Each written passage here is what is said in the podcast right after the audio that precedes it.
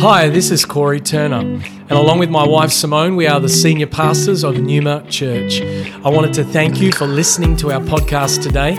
You're about to hear a message from one of our team that we pray builds your faith and empowers you to follow Jesus more closely. Enjoy the message welcome if you're new. Such an honor to have you with us. And to everyone who's a part of Numa Church, we are missing you. You are doing so much better than what you think you are.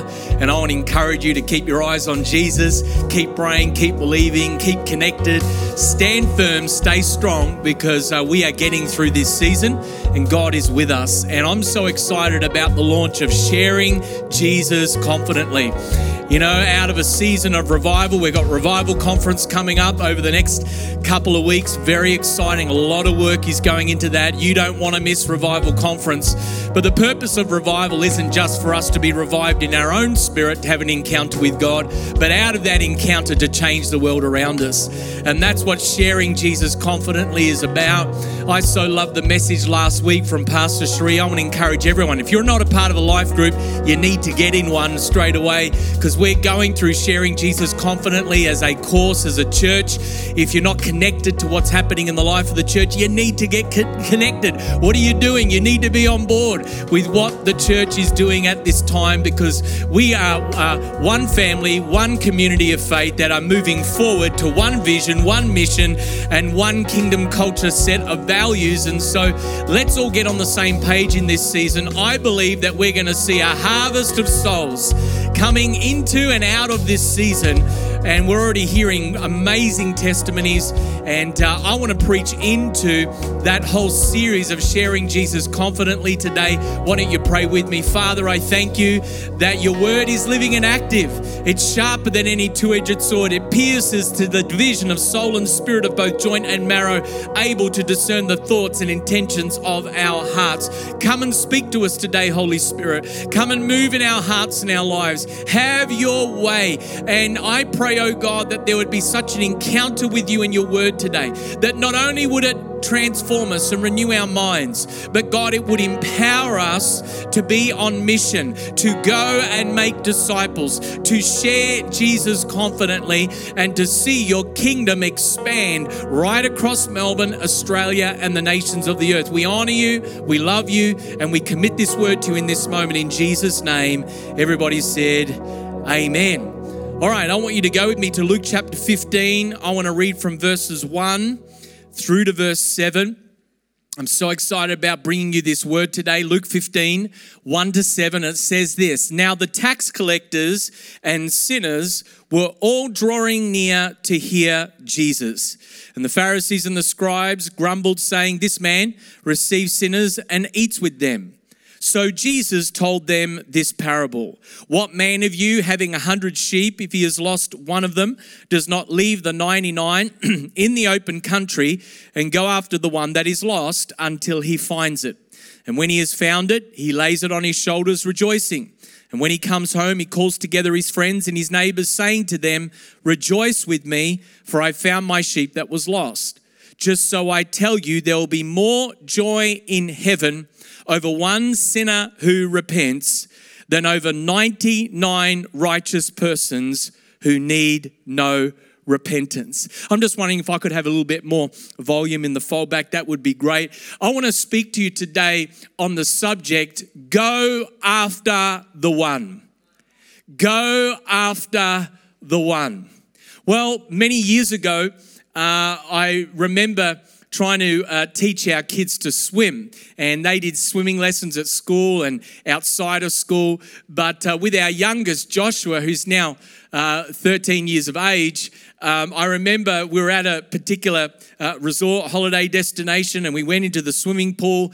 And there is my son Joshua on the side of the swimming pool and all sorts of fear and trepidation were in his eyes. And I decided to try and encourage my son to uh, risk it for the biscuit and to jump in. And so I moved a little bit further away uh, from the edge of the pool with my son there. And uh, with about two meters between us, I'm like, son, jump into the pool. Your dad is here to save you, to help you. I'm going to teach you to swim. Jump into the pool. And Joshua just looked at me like, all the best with that. I'm not going anywhere. I'm staying right here. There's a big gap between me and you. Uh, Dad, I love you, but I don't trust you that much. And uh, and there I was. I started to get insecure. I started to get a complex. My son doesn't trust me, and uh, and I'm yelling at him, "Come on, son, jump into the water." I'm raising my voice. I'm now starting to get into a panic attack because I'm like, my son is not trusting his dad to jump into the water. And the interesting thing about that whole episode is no matter how much I yelled jump or how much I yelled swim, it wasn't going to make him jump and it wasn't going to make him swim. I had to go to my son and I had to lead him into the water and show him how. I had to help him to build rapport and trust with his dad that he didn't need to be afraid of the water, but he could in fact learn how to swim. I think many well intentioned churches attempt to motivate believers to evangelize by simply yelling from the pulpit, evangelize. What is wrong with you people? Just get out there and evangelize. And whilst we all know we should evangelize and make disciples, we often don't want to or, or don't know how to. And so it isn't through a lack of intention, it's not even through a lack of, I want to evangelize, I want to share my faith but I simply don't know how. When Jesus Christ commissioned us to go and make disciples of all nations, He didn't throw us in the deep end and yell at us, swim. Why don't you just swim? There you go, you're in the deep end. Some of you learnt to swim that way. Your parents just threw you in the pool and said, all the best. And then they only jumped in when it looked like it wasn't going to be all the best. Well, that's not what Jesus did. Jesus showed us how by his life and his example. And then he gave us his Holy Spirit to empower us to go into all the world and make disciples of all nations. Jesus invested three and a half years of his life into the disciples, showing them, ministering to them, and, and giving them an example to follow. And he gave us his powerful Holy Spirit to actually help us apply everything that he taught us in the Gospels. So compelling was Jesus' example that not only did it show the disciples how to make disciples, but in fact, sinners found Jesus incredibly attractive. The Bible says in verse 1 of this passage now the tax collectors and sinners were all drawing near to hear Jesus. We read in the Gospels how the crowds listened to Jesus. Sinners ate with Jesus. The sick were carried to Jesus. Even outcasts like the prostitutes honored Jesus. Why is that? It's because Jesus loves people. And that love is authentic. That love is not got another agenda. That love is accessible. That love carries authority with it. When Jesus speaks, they were amazed at the authority that were in his words. The love that Jesus demonstrated was anointed, it was empowered by the Holy Spirit. The love that Jesus demonstrated was about serving people and building them up and empowering them not lording his authority over people and not simply drawing attention to himself. I remember several years ago, my family and I were on a family holiday overseas. And uh, again, we were at another destination by the beach. And, and uh, after a few days, one of the staff at this particular establishment walked up to me and uh, he asked me a question. He said, Oh, can I ask you a question? I said, Go for it. He said, Are you a Christian? And I'm like, Well, yes, I am. And I say, Why do you ask? And he said, Well, I've been watching you for the last few days. And I thought, That's not weird. And uh, he said, I've observed how your family has been interacting with each other and, and having fun with each other and, and loving each other compared to other families that I see here week in and week out across the year. And, and I can only guess that you guys are people of faith and that you're believers. Well, all of a sudden in that moment, John 13 35 came to my mind. By this shall all people know that you are my disciples, that you have love for one another. You see, people around us should be able to notice there's something different about us. And that difference shouldn't be the cringe factor. That difference shouldn't be that we're just complaining and, and offering to the world all sorts of conspiracy theories of all that's going on in this season. That difference should be that we love each other. That difference should be that the gospel is present in our mouths rather than every other narrative that's happening on the face of the earth. Why? Because you're the only Jesus this world will ever meet. You are the only Bible this, that people will ever read. Is your witness attracting people to Jesus or is it repelling people from Jesus? When people hear what's coming out of your mouth, when people read what how you live your life, are they are they getting a brilliant representation of who our God is? Or do they say, take a wide berth? I am not interested in that God. You see, we face a significant cultural barrier to engaging with unbelievers. And that cultural barrier is the division between the sacred and what is secular. In the Bible, in verse 2, we see aspects of this division. The Pharisees and scribes were grumbling against Jesus. And they were saying, Jesus receives sinners and he eats with them. You see, you need to understand the Pharisees were sectarians. They created laws to separate from the culture in order to maintain the appearance of holiness thinking that the observance, external observance, or the appearance of something meant that they were holy, failing to understand that holiness was an issue of the heart. And while the issue of the heart bears and produces fruit, it first of all, in, in our external lives, it first of all begins with the theme of our own heart.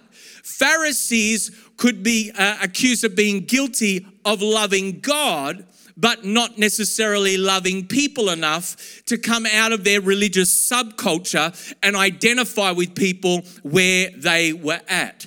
You can't say you love Jesus and ignore the very people that Jesus came to minister to. In Luke 19:10, the Bible says, Jesus says, I came to seek and save the lost. I didn't come for those who thought that they were too cool for school, too righteous to, to you know, uh, attract the attention of Jesus. No, Jesus said, I came for those who needed a physician.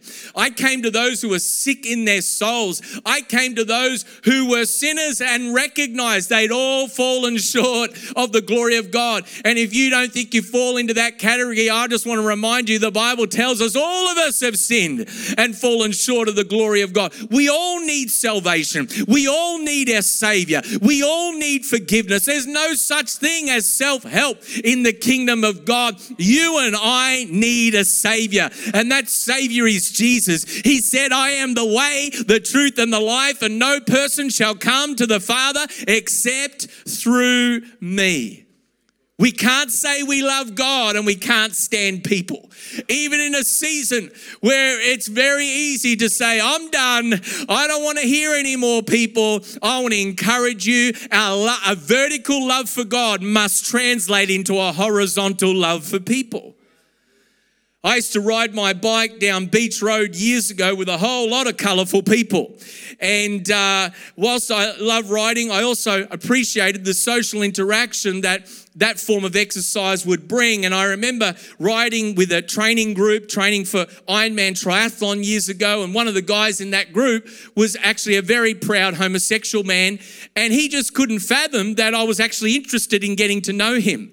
And I didn't see uh, his uh, particular choice of sexuality or eh, some of the things that were, were going on in his life in terms of the brokenness of his life and relationships. I just saw a person that Jesus loved and I wanted to build a relationship with him. And so we'd ride for hours and I'd get to know him and then we'd stop at a cafe. I'd buy him brunch and, and he just couldn't understand why someone of my, he'd always call me, you know, the man of the cloth and why, why the person of the cloth, why a, a priest or a, a man of God would even want to have anything to do with him because such has this ingrained idea of the division between the sacred and secular has been ingrained and indoctrinated indoctrinated into our culture that faith has largely become a matter of private opinion. And so you keep that to yourself and you keep away from people who are outrightly living a lifestyle that would be in contradiction to that faith system. Where did all of this come from?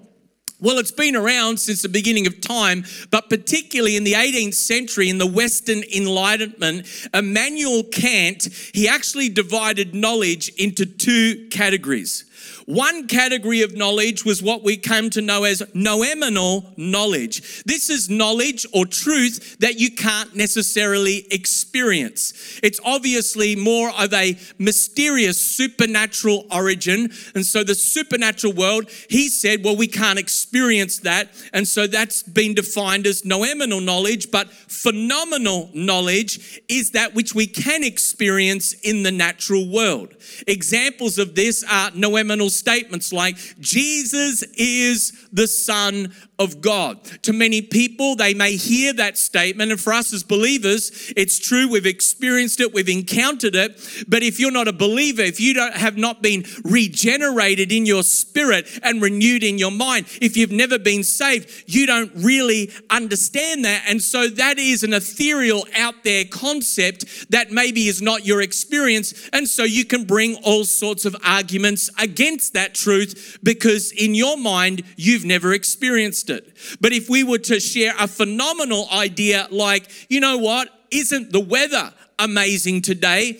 We can experience that because we can look at the temperature gauge, we can look at the sky, and we can see there's no clouds and there's sun, and it's beautiful that we can feel the warmth on our skin, and we can go outside and enjoy the experience of the weather. That would be known as a phenomenal statement or a phenomenal truth because, according to Kant, it's something that you and I can experience in the natural world. We can verify it by looking at the objective logical, rational measuring sticks that point to that reality. And so from this philosophy was birthed the sacred and the secular that which is of private opinion and that which is in the public space.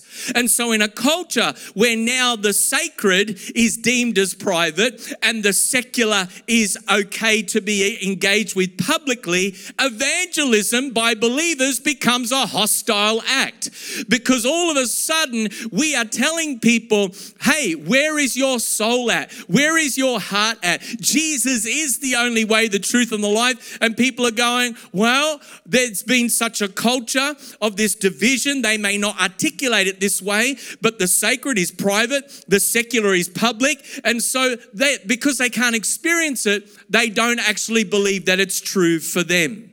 You see, when someone is lost and dead in their sin, their hearts are blinded to their own need for salvation. In Jeremiah 17 9, the prophet declares, the heart is deceitful above all things and desperately wicked. Who can understand it? And the answer comes back only the Lord who searches the heart and the mind. And so often when we engage in evangelism, be it in a friendship setting or a, a family setting or a, a workplace setting, and we're sharing our faith with people and we get rejected and we get a hostile attitude back, often we retreat, failing to realize that there needs to be a preparation and foundation of prayer that actually goes into that evangelistic uh, uh, attempt to share our faith because we need the Holy Spirit to work on people's hearts that as we share the gospel, the gospel will actually be uh, uh, breaking through that blindness of heart and that veil of deception that has blinded people to the reality of the truth of who Jesus Christ is. Is this helping anybody today? Because it's helping me. Uh, what does this mean for us as disciples of Jesus? who have been commissioned to go into all the world and make disciples of Jesus? Well, it means this we must go to them before they come to us. I'm going to say this again. We must go to them before they come to us. Jesus models this in this parable. He says, Who of you having 100 sheep, if he has lost one, doesn't leave the 99 and go after the one? He models to us what you and I are called to do in this parable. The shepherd had to leave something behind to go and find the one lost sheep. In John 1:14 we read the word being Jesus the living word became flesh and dwelt among us. Jesus the chief shepherd of our souls actually was sent by the Father to leave the perfection of the paradise of heaven. Can you imagine being asked by the Father, Hey, son, I need you to go and I need you to leave the throne room and I need you to leave all that you you've experienced and had for all eternity to go and identify with my people, my created work, my masterpiece, the human race because without you going, there is no salvation. There is no way that they're going to be able to be reconciled back into relationship with me. Jesus has modeled to us the example. He left something behind to go after the one. I remember years ago, and I've shared this story over several years here at Numa but you know being uh, getting my hair cut and a lady by the name of leanne uh, sort of uh, meeting her for the first time in this uh, barber salon, and she was, you know, uh, basically, when you had a haircut with Leanne, uh, everyone knew what was going on in your life because the whole barber salon was eavesdropping in and invited into the conversation because her voice was quite loud. And so I'm trying to avoid, you know, uh, going too deep in the conversation, just talking about the weather and the football and this and that. And then she asked me what I did, and I'm not going to lie about that. I'm proud of that. So I, I'm starting to share a little bit about that. Then she starts asking me all sorts of questions and talks to me about her philosophies of life. And all of a sudden, it gets gets real quiet in the barber salon, and the next thing we're now in in like you know mini sermon land, and I'm just I'm like, well, it's a captive audience, let's go. And so I'm sharing my faith and talking it through, and it was months and months and months of discussions, and sometimes there's a little bit of tension there between her perspective and my perspective. And the Holy Spirit said to me one day, son, why don't you pray for her? I'm like, that's a brilliant idea. And so I began to pray for her and ask God to really minister into her life. And we started to build this rapport with each other to the point that she actually asked me to uh, perform her wedding ceremony for her and her partner at the time, and they had a little child. And, and so I started to get enmeshed and involved in their world and their life. I'd been inviting them for a long time to come to church and, and be a part of our church service, particular events, different things. Nothing had worked. But when I went to into her world and got to understand her world, all of a sudden her heart started to reciprocate. And now I, I'm starting to see this softness in her heart towards the gospel. There was an event where we were talking one day and she was talking about a, a, financial need in her life and the holy spirit said to me i want you to take all the money that's out of your wallet and i'd just been to the atm and filled it up for the weekend's activities for the family and the holy spirit said to me i want you to give her all the money. I said i rebuke that in jesus name. That's of the devil because my wife is going to absolutely tar me if i don't you know bring the, the mullah home so to speak and we go and do our activities. And the holy spirit's like just leave your wife to me. I'll work this out. And, uh, and so I wrestled with God in that octagon UFC fight there. And how many of us know when you get step into the octagon, God always wins. And so there I was. And eventually at the end of that haircut, Jesus won. And I pulled out the money and put it into her hand. And she said, Oh, no, I can't take it. And I said, I looked at her and I said, God told me to give this to you. And the moment I said that, she welled up with tears and her heart again was softened. As I walked out of the bar, barbers, the Holy Spirit said to me, You've just sown another seed for her salvation.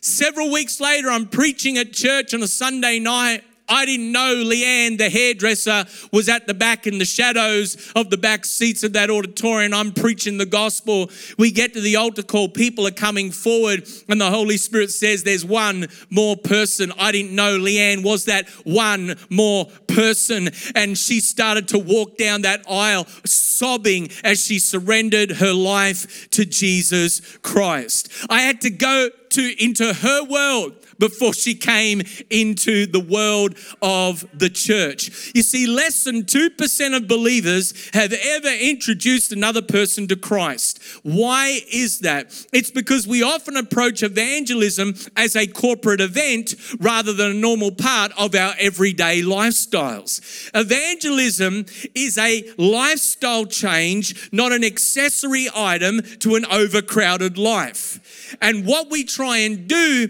in our busy lives, in, in, in lockdown season, and all the challenges that are around us right now, is we sort of compartmentalize evangelism into a convenient part of our lives rather than simply doing the work of an evangelist that we heard last week. In our normal everyday lives, where sharing our faith, living our faith, becomes a normal part of living and breathing and eating and sleeping and everything else that we do. It's amazing the fruit that will come when evangelism is just the air you breathe rather than just the holiday you have once a year.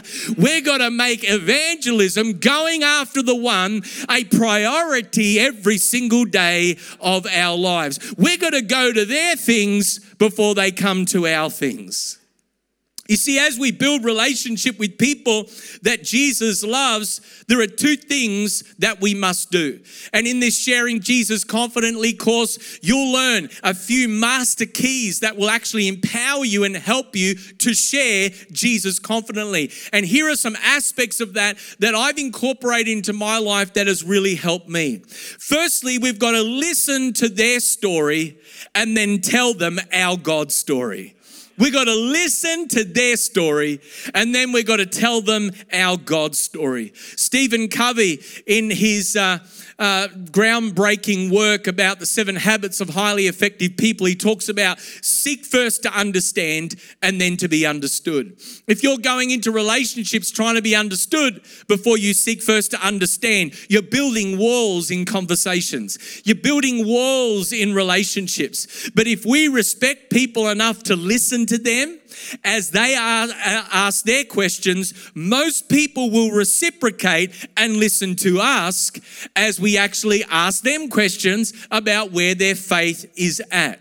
Too many believers, I think, have bought into St. Francis of Assisi's quote when he says, Preach the gospel and if necessary, use words. Can I just say it's cliche? It sounds lovely and trite, but it's not Bible. The Bible says in Romans 10 14, How will they call on him in whom they have never believed? And how are they to believe in him? Here it is, of whom they have never heard. And how are they to hear?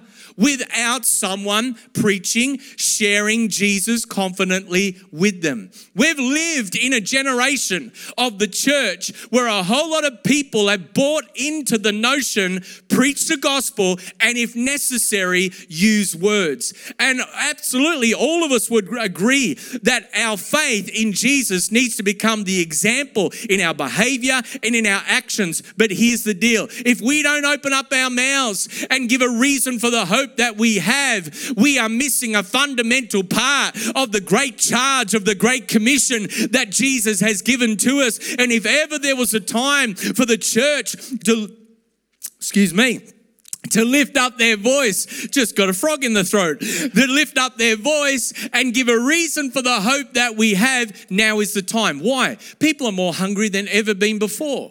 People are searching for truth than ever before. People are actually looking for answers and solutions in a season that they've never been in before. And so we've got to not just simply ride this out and be passive and bunker down and hope that they see our witness online. We've actually got to start to declare. We've got to start to share. We've got to start to listen, ask questions, go on a journey, building relationship with people because as we build this kind of relationship with people, we will build the rapport that is necessary for people to actually discover who Jesus is in our lives. In John 4, the Samaritan woman had such an encounter with Jesus that she couldn't contain it.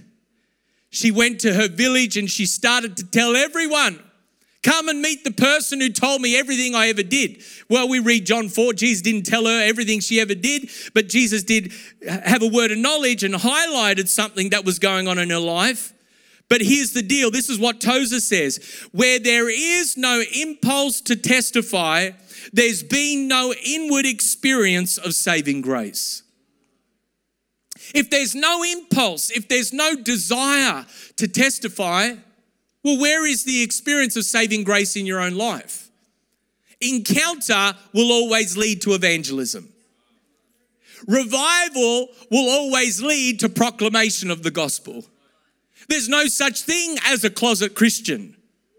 In fact, if there's one thing that gets under my skin, it's a bee in my bonnet. I cannot absolutely stand it. Is passive, complacent Christians thinking that they're doing God a service by simply keeping their faith in their back pocket and they never share it, they never demonstrate it, and they're not passionate about it. I'm telling you, you can't have an encounter with the creator of the heavens and earth and not be passionate about it. It's not a personality thing, it's a revelation thing. It's not a personality thing, it's an issue of how important is this encounter that you've had in your life. If you had the cure for cancer and one of your friends was dying from cancer, you wouldn't keep the solution in your back pocket. You'd give it to them and say, Here, let me help you. Well, people everywhere are dying of the cancer of their own souls, and many of us are keeping our mouths shut because we are afraid of man. We're afraid of what they will say about us. We're afraid, but we've got to have more of a greater fear of God for their eternal salvation and eternal lostness than we do for what they may think about us when we open up our mouths and give a reason for the hope that we have. This is not a time for the church to have the mute button on. We've got to turn that off and we've got to give a reason for the hope that we have. And I just want to shoot a, a message across the bow of this church. Numa Church is not passive. We're not complacent. We're not bunkering down and hoping that Jesus will all just come back and rescue us from all the pain and trouble in the world. No, we will stand up and be counted in this season. We will go into all the world and make disciples of all nations. We will plant churches, we'll plant life groups, we'll plant locations, we'll go and in the marketplace, in the education sector, in the government sector, in all corners of society, in our families and streets and neighborhoods, we will fulfill our mission to advance the kingdom of God across the nations. How do you get that sort of boldness and passion? You get filled with the Holy Spirit. And then you go and do a course and get equipped to share Jesus confidently so that you can have a reason for the hope that you have. And every day you come and drink from that river of living water and you fill yourself up again with the truth of God's word and the presence of the Holy Spirit comes and empowers you and boldens you again to be a living, breathing witness across the earth. And before you know it, one by one by one, by 10, by a hundred, by a thousand, people start to come into the kingdom of God because the people of God are sharing Jesus boldly and confidently in the power of the Holy Spirit.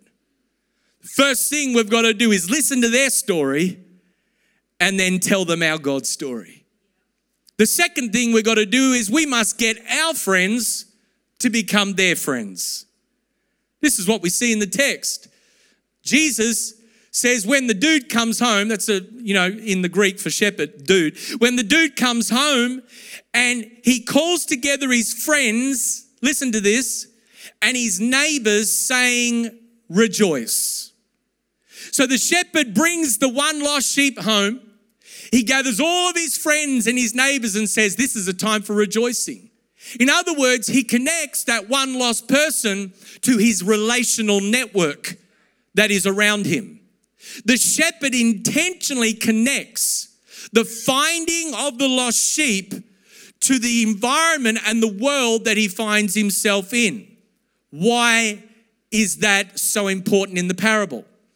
The answer is, is because each of us have something called plausibility structures. And those plausibility structures lead us to judge whether something is believable or not. Plausibility structures comes from three sources. from our community, our personal experience, and facts, truthful information. Of the three sources, community, experience, and facts, it's our community, our relational network that is most influential in determining what we believe. In other words, we find a story more plausible, more believable if more people in our community also believe that story. So in 1 Corinthians 15, we're told Jesus rose from the dead. That is a true historical fact.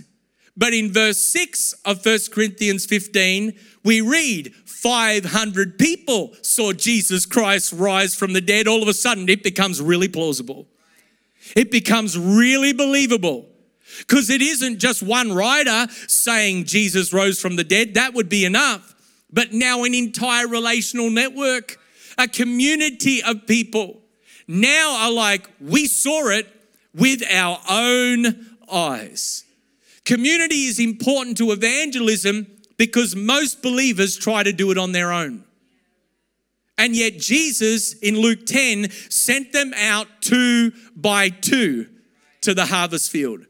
This is why I firmly believe that this whole season of isolation, lockdown, and restriction is of the devil. I understand it's temporarily necessary. But I tell you, it is not good for your well being, let alone the evangelistic missional thrust of the local church. We are called to be connected, we're called to be in community, we're called not to live isolated, independent lives. And I really believe that in the midst of the necessary temporary uh, things that have been put in place, the enemy has been involved trying to divide us, trying to separate us, trying to isolate us, not just from each other, but also from those that Jesus is calling us to go after. We've got to go after the one, but we can't do that on our own. Most of us have two separate galaxies of friends. We have the saved friends and we have the unsaved friends, and gener- generally we keep them separated. And sometimes how we act in one sphere is different how we act in the other sphere. And you know, that's not kosher. That's not good for any of us. But I'm telling you, when you merge the two galaxies of relational networks together, your one person will have plausibility structures kick in and they'll discover, hey, this isn't just this person and this isn't just me searching and asking these questions. Now there's an entire life group. Now there's an entire relational network. Now there's an entire community that have also gone through the same challenges, have also been asking the same questions. You see, we must get our friends to become their friends. Going after the one requires a shift from the temporary to eternity. Jesus highlights this when he says, There will be more joy in heaven over one sinner who repents than over 99 righteous persons who need no repentance. Do you realize every time someone gives their heart to Christ and God saves them, restores them, reconciles them. There is an, an absolute party that breaks out. And I reckon they must be partying all the time because people are getting saved all the time. That's just like a perpetual feast with no calories. And it's just awesome, right? Because they're, they're just, there, there are so many people getting saved in this season. Don't believe the lies of the devil that says the, the kingdom of God is not advancing in this season. Jesus said, I will build my church and the gates of hell shall not prevail against it. And we hear story after story all all the time of how God is moving and working and amazing things are happening, but we've got to get more intentional. We've got to listen to their story, tell them our God's story, and we must get our friends to become their friends. And we've got to realize that just one soul is worth the cross of Jesus Christ. Heard a parable, a story where a man was walking along a beach when he noticed a young boy picking up starfish that were littered across the beach. And just as the little boy was walking along the, the tide, he just picked up those starfish one after the other and throw them in. And that one starfish didn't look like it was making having any effect or impact. And that man walked over to that boy and said, What difference is that going to make? There's thousands of starfish along here. And the little boy looked up at the man with childlike faith and says, Well, it made a difference to that one. And often in our pursuit of evangelism, our pursuit of sharing our faith, sharing Jesus confidently with the world around us, we, we can start to believe this lie what difference can I really make? What difference will that conversation make? What difference will praying for that? I, keep getting rejected in the workplace. I keep getting pushed back and made fun of over here. What? It's too hard. I'm just going to make my faith in Jesus in the private compartments of my life. And I'm here to tell you the devil is a liar. It does make a difference. No one can reach everyone, but every one of us can reach someone. I want to ask you today who is your one person? because it's time to go after that one. You say, well, we're in lockdown restriction. Yep, you can text them, you can call them, you can send them, send them an email to encourage them, you can drop off a food hamper, coffee at their door, and you can do something in this season. Go for an exercise with them, a coffee walk, do something where you begin to cultivate rapport and a relationship. Who is your one person? Because people are more open, they're more hungry, and they're more searching than ever before for, for the reason for the hope that we have. Wherever you are, I want to encourage you to stand with me. I want to pray for you that you'll be empowered and equipped through this message to go after the one. Father, I just thank you right now for the truth of your word. I thank you for the power of your Holy Spirit, oh God that emboldens us and empowers us to be a living witness to the world around us. Thank you, Lord, for revival. Thank you, Father, for revival conference coming. But Lord, I just pray that we would not keep that private. We would not keep it just in the sacred space of our own homes and lives. But Lord, I'm praying for an outbreak of revival in Jesus' name. I'm praying, oh God, against a spirit of passivity and complacency in this season. I'm praying, let there be an impartation of boldness through this uh, uh, broadcast of this service right now. Let there be an activation of the anointing of evangelism, oh God. Lord, upon Numa Church, let us have a reason for the hope that we have. Let us go after the one, oh God. It may not be the, the stories and testimonies of the masses of Billy Graham crusades, but I'm telling you, Jesus, you care about the one. You would die in the place of the one. And Father, today we thank you that you made a way. You gave us Jesus. He modeled to us this life and He sent the Holy Spirit to empower us. And now, God, we want to be obedient, faithful followers of you. We want to give a reason for the hope that we have. We want to pass on the solution to the cancer of people's souls. We want to see as many people in the kingdom of God for all eternity celebrating the marriage supper of the Lamb. And Father, I pray today against fear of man, against the fear of what people will say. I pray the power uh, of oh, that fear would be broken in the name of Jesus. And there'd be an anointing of boldness and courage that would come upon your people. Lord, that we'd be wise, we would be discerning in how we communicate our story. We would learn how to share you confidently. And Father, that we would see by few or by many a great harvest of souls, oh God, come into the kingdom of God. God, because of your reviving, renewing work inside of our hearts in this season. We pray today in Jesus' name. Thank you for joining us for this message today. We don't assume that every person listening has a personal relationship with Jesus Christ. And so today, we invite you to begin following Jesus as your Lord and Savior. The Bible teaches that every one of us has been created for a relationship with God. Sin has separated us from that relationship, but God loved us so much that He gave us His one and only Son, Jesus Christ. Jesus lived, died, and rose again, conquering sin, Satan, and death itself. If we believe in our hearts that God has raised Jesus from the dead, and we confess with our mouth that Jesus is Lord, we will be saved. So if you are ready to pray in faith, turning away from your sin and believing in Jesus for your salvation, please pray this prayer.